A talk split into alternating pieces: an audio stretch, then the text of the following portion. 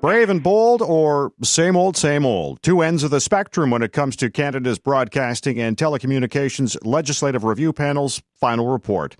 The result of 18 months of industry experts hearing from all walks of life about what is needed in this country as the industry grapples with new, limber competitors in their traditional world. Hello and welcome to the Unpublished Cafe. I'm Ed Hand. The federal government's aim was to modernize three pieces of legislation which govern Canada's broadcast and telecommunications industries. The report provides us with 97 recommendations for the industry. Some may never see the light of day, while others, well, they could bring some challenges. Netflix scoops up viewers from traditional broadcasters. With technology now, anyone can become a broadcaster with very little financial cost. Do social media giants like Facebook and Twitter need to be brought under government oversight? And should the CBC get out of the advertising game, which has been the bane of private broadcasters, considering it is government funded? Just a few angles to look at at the Unpublished Cafe today. Joining us will be conservative industry critic Michelle Rempel Garner, as well John Lawford of the Public Interest Advocacy Center presented at the hearings. Paul Daly is a lawyer and law professor at the University of Ottawa.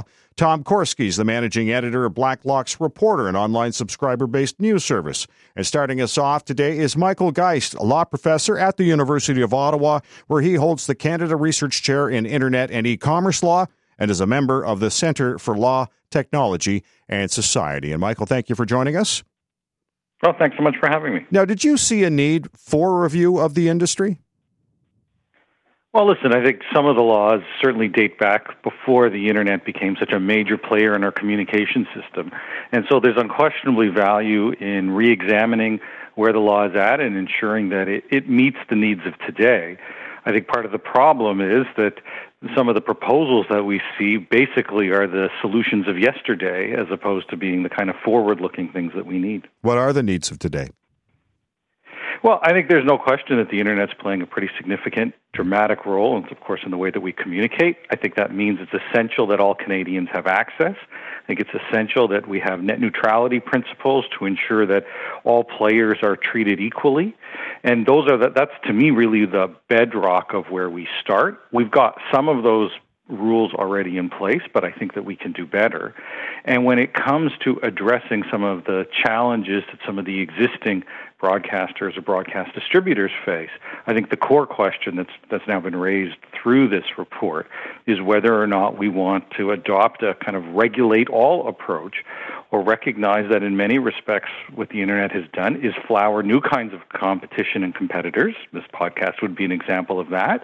And whether or not we want to ensure that um, we allow that kind of competition to blossom as opposed to seek to regulate and seek put levies on many of those kinds of activities activities. And that's what I, I, I gathered from from uh, your your point of view or your submission uh, to the panel is that you, you feel it's going to bring a lot more government oversight. Well, I think it's going to bring a, a lot more regulation. To be mm. sure, it's it will create um, an enormous amount, invests an enormous amount of power in our regulator, the CRTC. It it will determine huge numbers of of issues that I think a lot of people may not be wholly comfortable with. You know, and, and right down to on the news regulation side, which I know you'll be addressing, the notion that the CRTC would identify which Canadian news sites are trusted news sites, and then mandate that other sites link to those sites and actually decide how they would do so to ensure that they're sufficiently discoverable. It would require levies and payments from services around the world. As long as they've got Canadian users, the CRTC could, in theory, require everybody from Skype and WhatsApp to pay for Canadian broadband to other online services, the Netflixes of the world, to fund Canadian content or to fund the Canadian news media. And I'm not sure that that's a model that uh, we ought to be adopting. In fact, I am quite sure it is not a model we ought to be adopting. And why is that? Well, I think for one thing, there's an enforcement problem to be hmm. sure. I don't think it's appropriate for the CRTC to, to be engaging in the sorts of activities. I don't think that there is an emergency in many of these sectors right now. Let's take film and television production as, as sort of the paradigm example because that's where a lot of the attention is right now. The reality is that Canada has never seen more film and TV production take place in Canada than it is right now. And in fact, even with respect to certified Canadian content, so called CanCon, the last two years have been two of the biggest years we've ever seen as well. Netflix, according to the CRTC, is now the largest investor in production in Canada. There is no emergency taking place. In fact, what we're seeing is that the policies of yesterday that established a strong sector, one that's attractive for people to come, invest in, and participate in, is working. And the idea that we would now seek to regulate and mandate all kinds of new payments into the system just doesn't make sense given the, the actual state of the market. Michael Geist is joining us on the Unpublished Cafe. He is the Canada Research Chair in Internet and E-commerce Law as we discuss the Broadcasting and Telecommunications Legislative Panel Review Report. And, you know, we just saw the, the new NAFTA w- was signed. And do you think some of these recommendations might violate the, the new wording?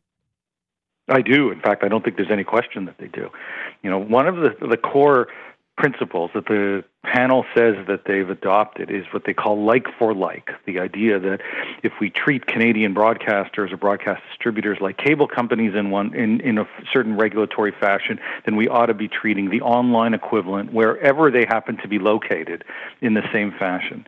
Now, people can get on board with that principle, but the problem is that if you take a look at what takes place in Canada, we don't treat these services in a like for like fashion. So broadcasters, for example, have all sorts of regulatory advantages from redistributing the content through the co- which copyright laws help facilitate to the must carry rules that say that you've got to buy access to certain channels even in basic subscription packages to the to to the simultaneous substitution rules that broadcasters use to replace their commercials for US commercials. They've got all those kinds of advantages and they've got access to certain kinds of funding that the foreign players don't. And so the idea that we say like for like, yet on the one hand say you've got to pay in if you're a foreign player, but you don't have access to all the local benefits, from my perspective, that's quite clearly discrimination, and it would be a violation of the of the new treaty that's been passed between Canada, the US, and Mexico, and would open the door to hundreds of millions of dollars in retaliatory tariffs, which the US could use to target really any sector they want. It could be dairy, it could be the steel sector, it could be anywhere they want, with maximum, in a sense, pain points to pay back for the kind of costs that Canada would be levying, in effect, on some of the foreign players. Did you get the perception in reading a report the CRTC, which has oversight on the industry, just seemed to be trying to make itself more relevant today? I don't think the C- it's not the CRTC in this instance. I think it's the panel that's doing it. Mm-hmm. Um, I think the CRTC's come up with some really problematic recommendations of its own. They they had a report which they called harnessing change, which, as the title suggests, indicates that the CRTC thinks it can harness all of this online activity, and it actually, even in some respects, went further. It wanted people to pay extra levies on their internet services and their wireless services, which are already some of the costliest in the world, to help fund Canadian content. So I don't, I frankly think their report and recommendations were highly problematic as well. But it's not the CRTC that's suggesting it; it's actually this panel, and this panel on so many of the really contentious issues actually punts on some of these things. They actually don't make a core decision. They, in a sense, leave it to the CRTC. Think, for example, of video games. And the panel says, well, we're not necessarily recommending that video games be regulated in the same way, but we've created a structure that would open the door to that if the panel would choose to move in that direction, or the CRTC rather would choose to move in that direction. So there is that possibility of the CRTC, as I say, deciding who's a trusted news source, deciding what makes something discoverable, deciding who has to pay for all of these extra levies, and then even going further and deciding if whether they want to expand this into everything from device manufacturers to operating systems to video games. In theory, there's almost almost no limit to the scope of regulation, levies, registration that the panel envisions. What in the final report do you point to that is right for Canada? Well, I think the, the content provisions, as we've been talking about, mm. are enormously problematic. That said, I think there are some good things in there. I think, for example, they've got um, some really valuable recommendations to ensure there's better public participation when it comes to some of these decisions. And, and there's some irony there, given that it's a pretty small panel that's making these recommendations, but longer term, they envision the CRTC um, doing a better job of ensuring that Canadians' views are well incorporated into decisions. I think their CBC recommendations of moving towards a, a commercial free CBC uh, or a non commercial CBC, I think is a, is a really interesting proposal. I think it's one that sort of recognizes that it's at a time when it can be hard to distinguish between commercial broadcasters and the CBC, if we are going to have a public broadcaster, then surely it needs to be doing something different from what we get in the commercial space and moving to uh, a non commercial or commercial free CBC that would allow it to pursue ventures and venues and programming irrespective of the commercial benefits, I think in many ways would help distinguish it from some of the commercial alternatives. Michael, I want to thank you for joining us. Oh, thanks so much for having me. Michael Geist is the Canada Research Chair in Internet and E-commerce Law. I should mention that Heritage Minister Steven Guilbeault was invited to join us on the podcast, but his schedule did not line up.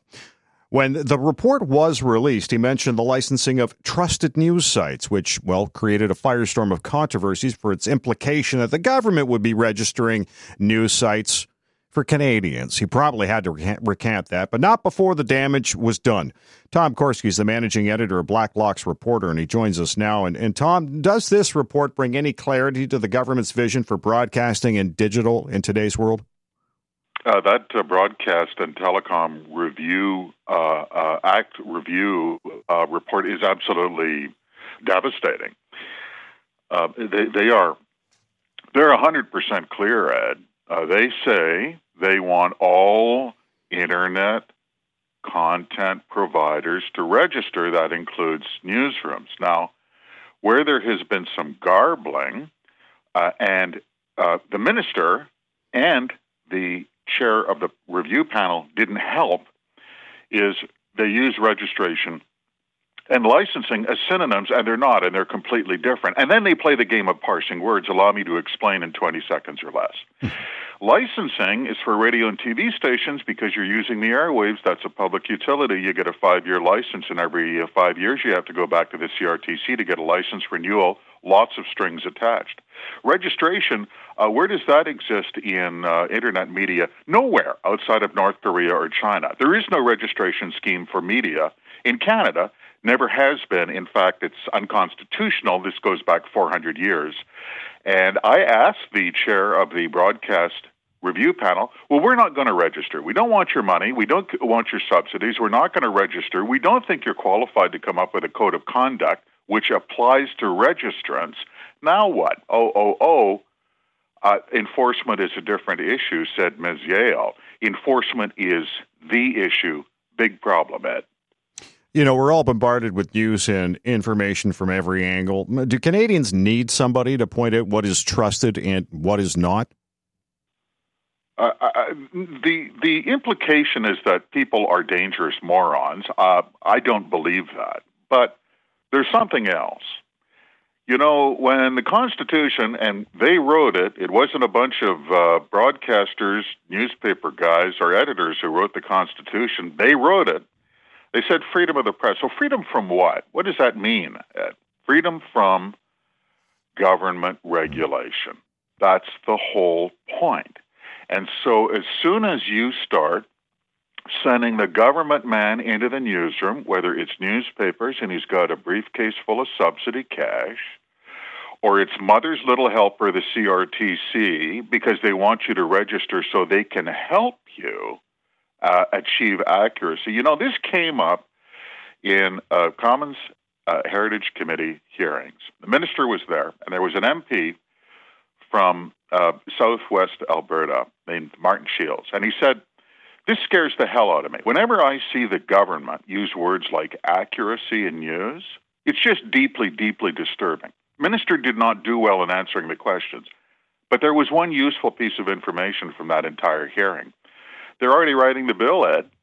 They already mm. sent the bill to the Department of Justice, and they're writing it as we speak. That's what's going on.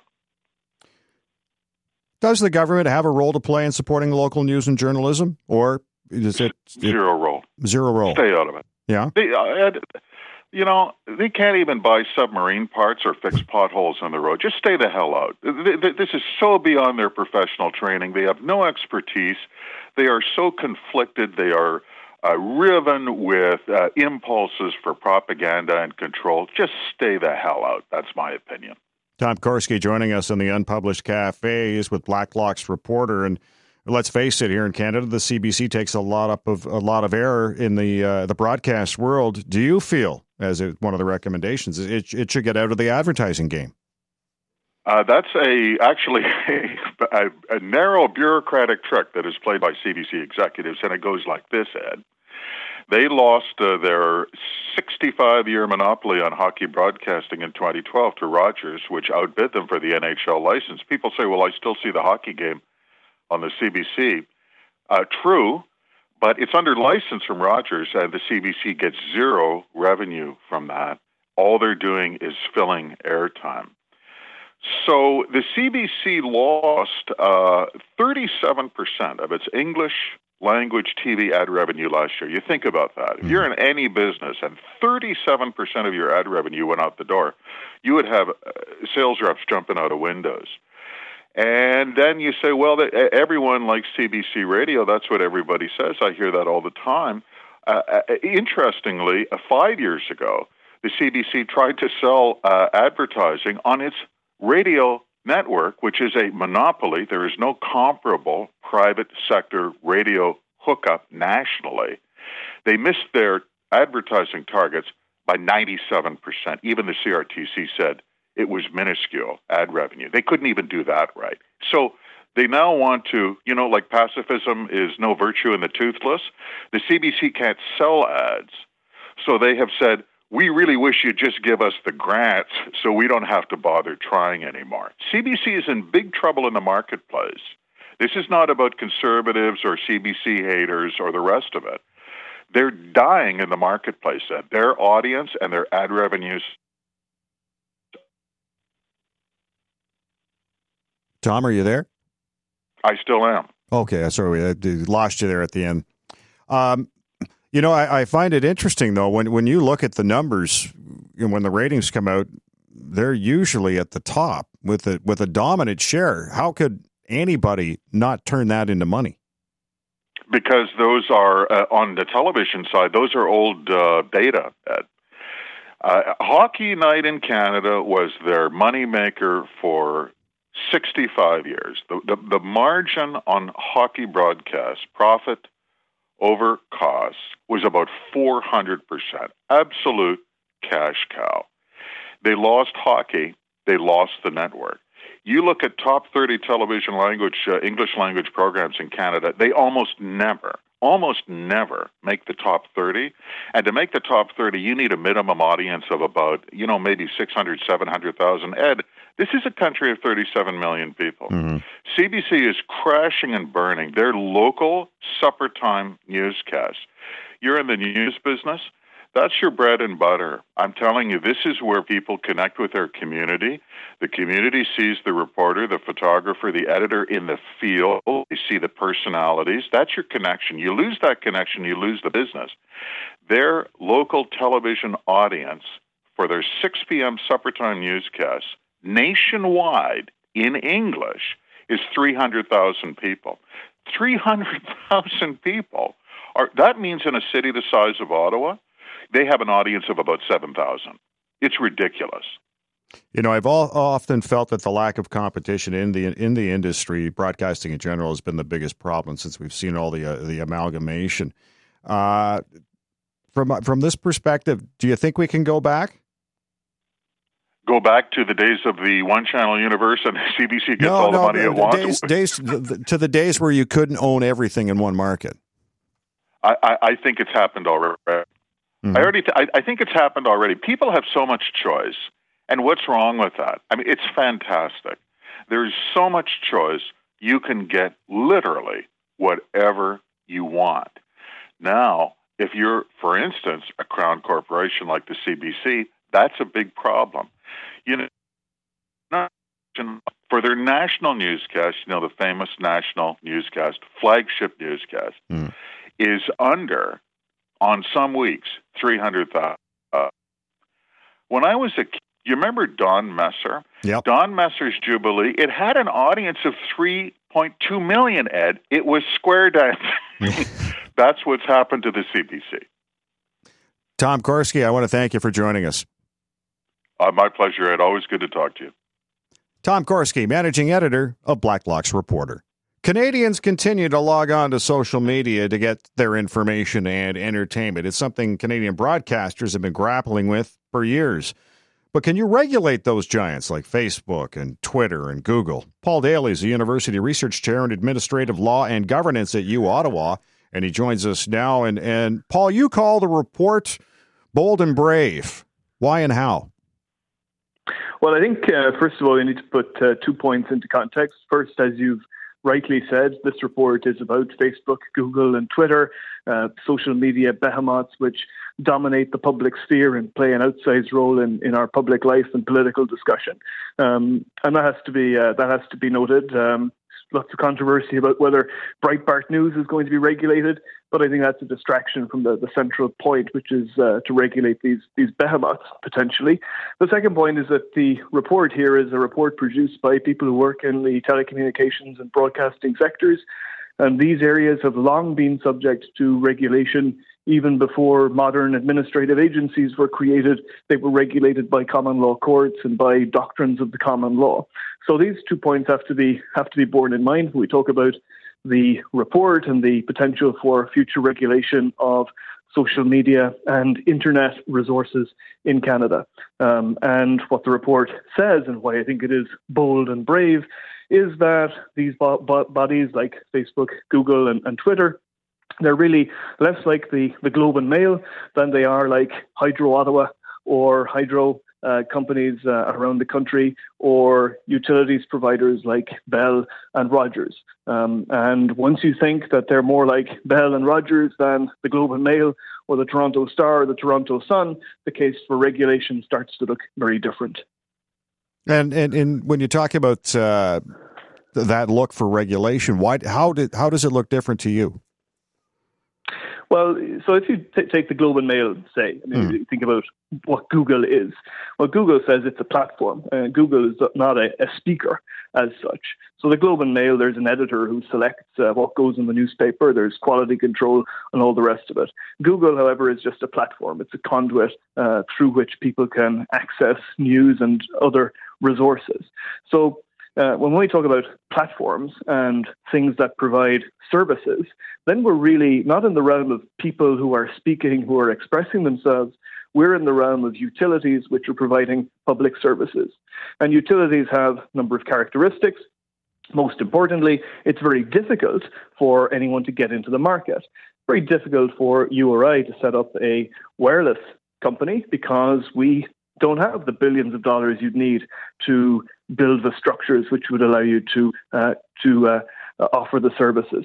Similarly, with something like Google or Facebook or Twitter, at this point, uh, because of the, the network effects of so many people using the platforms, the barriers to entry are very high. It's very difficult for anyone to get into the market um, of internet search or internet social media uh, platforms, certainly not to, to rival Facebook and Twitter. Um, and that's a, a, key consideration, and that's why uh, the report suggests that they're much more like utilities like Bell, like Rogers, than they are like people expressing themselves like you on your podcast or uh, the Globe and Mail. So they're not creating the content, they're just transmitting the content.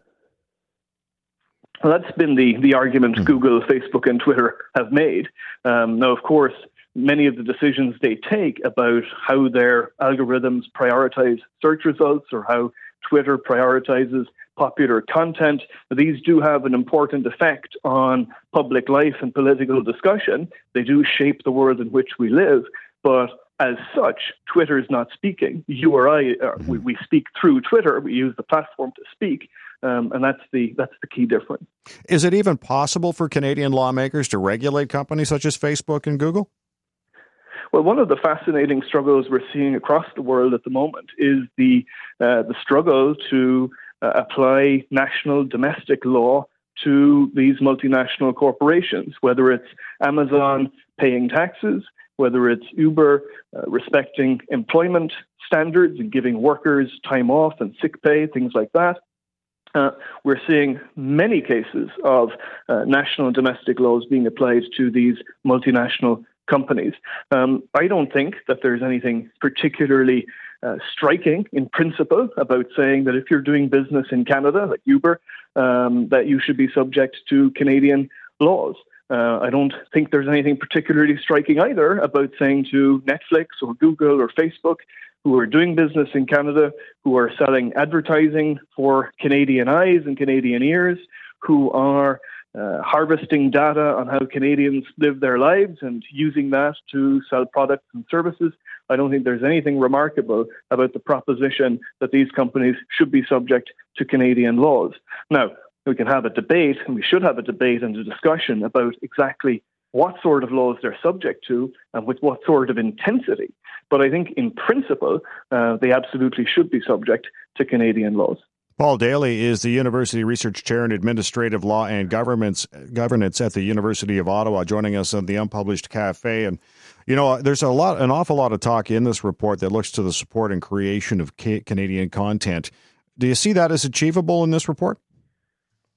Well, uh, first of all, a lot of there, there's a premise in the report, which is that Canadian content has to be supported. And there are people who, who might not agree with that. They might think, you know, just leave it to the, the market, uh, leave it to Netflix, leave it to uh, Crave, leave it to Amazon Prime to produce quality Canadian content. And that can be a, that can be a, a powerful argument. Um, but it has been a cornerstone of Canadian broadcasting policy for decades now to support Canadian content. And so you shouldn't be attacking this report on the basis that it furthers a policy uh, which has been in place for decades. If you want to attack the policy, attack the policy, not the, the report. I'd also say um, we're speaking in English. Um, I don't know uh, if your, your audience is, is pan Canadian. Um, but uh, also consider that the, the issue of Canadian content is very sensitive in French Canada, uh, particularly in the province of Quebec, where I worked for many years. Um, and that has to be treated with uh, significant sensitivity, I think. Uh, the Canadian content, Canadian French language content, is very important culturally and socially in the province of Quebec. And English Canadians who are debating this report and the future of broadcasting regulation should bear that in mind. Um, should also watch some of the uh, the French language content on Radio Canada because it's really excellent. You know, some would point to a possible constitutional battle if if some of the impositions in this report were made, but you don't see it that way. Well, I think again we go back to the, the conceptual point. What are these mm. entities? Is Google like the Globe and Mail, or is it like Bell and, and Rogers and Telus? Um, and if it's like Bell, Rogers, and Telus, the case for regulation is much easier to make, and the constitutional case is much easier to make. Um, obviously, if you're regulating speech, if you're regulating what people can say on a platform, the constitutional barriers are very high. Um, but if you're just regulating how a platform operates, um, just asking for information about how they go about their business, and very we know very little about how Netflix and, and others do business in Canada. Uh, that's a very diff- different constitutional argument, and one which is much easier to uh, to make. Do you see any violation or possible violation in this report that would uh, come up uh, under the new NAFTA? Uh, the the NAFTA uh, the NAFTA issue is uh, is a tricky one for sure. Um, I think um, what you have to, or what lawmakers have to be careful about is uh, making provisions which are general in nature, which don't target foreign investors. Um, that's always been the case uh, in Canada. That's the, the world we live in, not just under NAFTA, but under a variety of free trade agreements. Um, but as long as the laws are general in nature, then um, you uh, Canadian lawmakers should be okay, and the Canadian taxpayer should not be on the on the hook for for paying uh, large amounts of damages.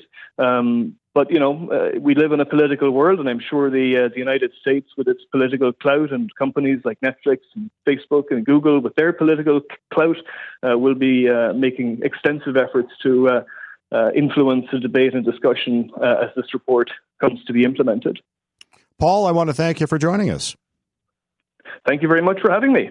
Paul Daly is a law professor and university research chair in administrative law and governance at the University of Ottawa.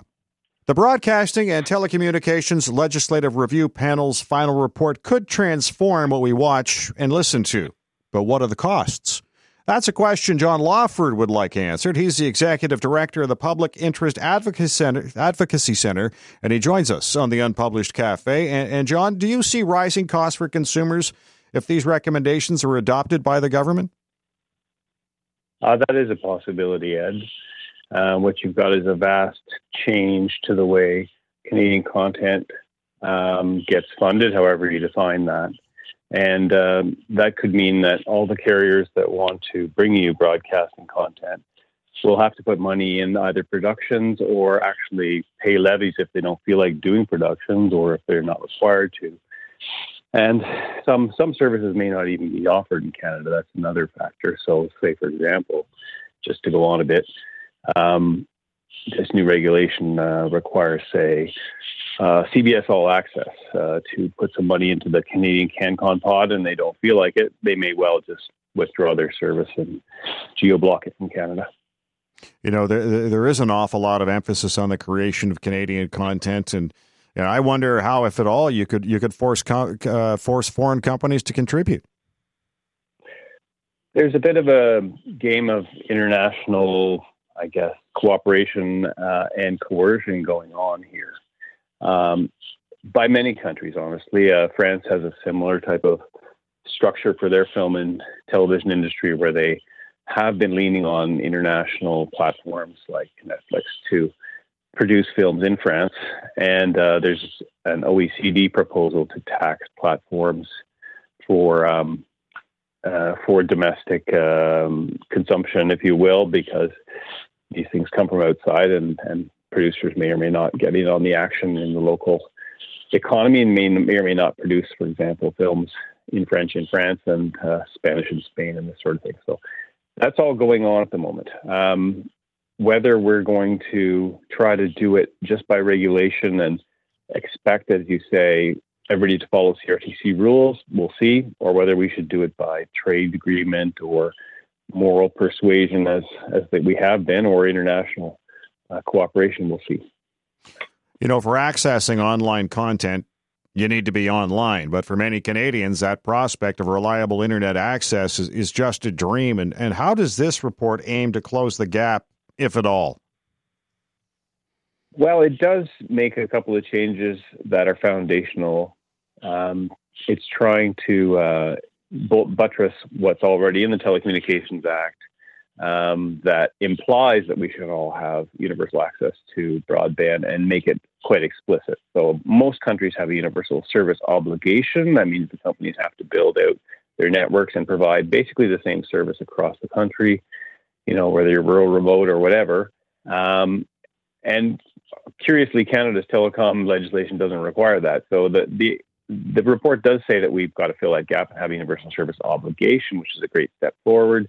It does talk about some ways to try to fund that, but um, you know it's uh, many moving parts after that, and um, and again, there's these pressures from the uh, other side of the equation, the content side, that might uh, that might uh, add costs to uh, to that side of it. What positives do you see for Canadians in this report? Uh, it's hard. This is a a report that I know it was a year and a half in the making, and lots of effort went into it. But I gotta say, Ed, you know, every time we try to fiddle with the broadcasting system over the last 40, 50 years, we pulled out this old thing, a royal commission, and we did a you know hearings and lots of lots and lots of work. And and this one's a a little quicker, and I think was with the aim of really doing having the broadcast tail wag the telecom dog. And that's unfortunate because the report comes with some big structural changes that I don't think were totally thought through legally, really uproots a lot of um, assumptions about who should pay, as you're saying, foreign or and how you're going to make them do it and uh, who has to put money in the pot. We haven't even talked about how this regulation is supposed to cover what they're calling news aggregator services and whether you can regulate the news. I mean, it's a huge structural thing, but there wasn't that much input um, other than written submissions.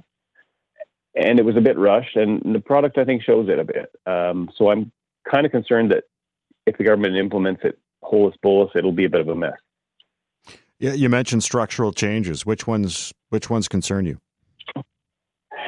The the main structural change that concerns me is the broadcasting requirement to pay into this Canadian, what they're calling the Canadian system, whether you're an over the top delivered service like, uh, you know, like Hulu or whatever, and um, whether that can really fit in with the Canadian content model. What we will have to do to backstop that, you know, there isn't a lot of thought as to how disruptive it will be uh, if the plan, the best laid plan they've laid out, doesn't pan out. I guess is where I'm going because you need a, a legal basis for this, and they've thrown out the definition of program, and they've thrown out the definition of um, they've thrown out the definition of uh, the uh, the various categories we have now in the Broadcasting Act, like broadcaster, and replaced them with words like aggregator and and cre- not creator. Um, there's another word for content it in the report, curator. but yeah, yeah, content curator, and and so you know these are new things with new definitions, and may or may not have um, you know years and years of legal fights to work out the edges of them. And I just I wish I'd seen more legal work to underpin all this before they did so fundamental a change. I mean, we have honestly 100 years of broadcasting law, which kind of got um, reformulated overnight with this thing. So if it go if it does go and try to be turned into a new act, it's going to be it's going to be difficult to write out. John, I want to thank you for joining us. Thanks, Ed. I don't want to make it sound like this is all sort of inside baseball stuff. This is really practical for consumers, and um, I just want everybody to know that we are working on it for them, and, and we're going to try to make it a little bit more understandable, break it down into chunks because it's a huge report. But thanks for having me. Anytime, anytime. John Lawford is the executive director of the Public Interest Advocacy Center. On the political side of the Broadcasting and Telecommunications Legislative Review Panel report, the Conservatives felt it didn't go far enough, wasn't bold at all. Michelle Rempel Garner is the MP for Calgary Nose Hill, and she joins us now. And Michelle, I, I, saw your, your comments when the report came out. You were looking for something to radically democratize the industry. What, what are you referring to? Well, look, I, the, the, the report itself was so broad and so far-reaching, and I, and I think some of the recommendations were just ludicrous, to be honest. But broadly speaking, we need to have a discussion in Canada about um, access and affordability to wireless and uh, broadband services.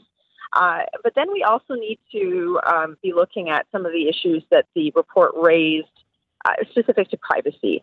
Um, you know, prior to sort of uh, the political narrative rapidly changing in Canada over this week, we were talking about the fact that the Liberals had speculated about um, regulating uh, content on the internet in, in a very, uh, you know, undemocratic way.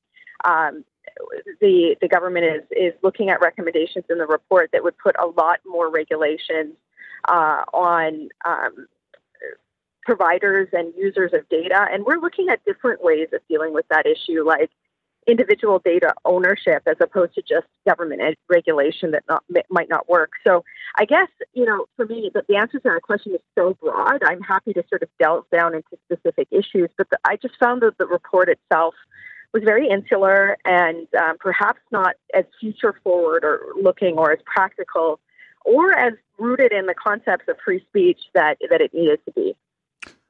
Now, you, you wanted to, dig down a bit. Would you like to see more less, see less regulation on the industry then? Well, okay, let's talk about, let's use an example. Um, the, the, issue of Facebook or Google um, having access to enormous amounts of private information. What are they doing with that? Um, the, the, reality is, is that data, the data that you create when you do a Google search or like something on Facebook or, you know, swipe your debit card, all of that has value that uh, companies like this is a this is the fastest growing industry in the world. It has trillions of dollars worth of work. So the data you create actually has value. So questions have been raised on okay, well, what does privacy look like in that environment, especially when you just click through like this massive terms of uh, of reference or agreement, right? And um, uh, I think that some of the responses that we've seen internationally, like um, the, the European piece of legislation, the GDPR, it, it's looking at regulations, right? And some of that is good, but I, I think that we're moving into a, a point of time where regulation is is unenforceable or will become unenforceable. And the Americans are looking at things sort of on the opposite side of the spectrum. They're looking at antitrust legislation to break some of these companies up. What I would like to see is us examine the concept of saying, look, this data you create has value. If you own that data, right? If, if it, it, it, same way you own your labor, then that has value. And you should be able to, to, to put a value on that. And there's a lot of new economic theory that's being created that um, essentially would allow that to happen. And that's where I would like the government to, our government in Canada, at least look at some of this theory prior to us. Um, uh, prior to us just embarking on a massive expansion of government, because I'm not sure we need to protect privacy and we need to ensure that that happens. But I'm not sure that regulation is necessarily going to do that uh, the way that's being described in the report. then, how do we get uh, better support of privacy? Well, again, I think that that's probably um, it's, it's probably more of a complicated question in that there's different scopes of privacy, right? So, for example, I do think that we need to look at protecting Canadians from government intrusion on their privacy in a much more holistic way. Like, I don't think that we put adequate bounds around that. Um, so that's one area that I do think that we probably need some legislative and regulatory framework. And then with regard to privacy, I actually think it, it, we can't look at it sort of homogeneously from the perspective of what Facebook is doing with your data. If um, so, for example, uh, you know, like I have a 17 year old stepson. I, I, he probably doesn't think about uh, his privacy in the same way that somebody else would, mm. right? Like he's like, I don't care what's out there right now. Um, but his data does have value, and I'd like him to have the opportunity to be able to have the option of of saying, you know, okay, well, maybe maybe I should be compensated for that. And there's concepts like data cooperatives, which I think in the next five to ten years will become more prevalent.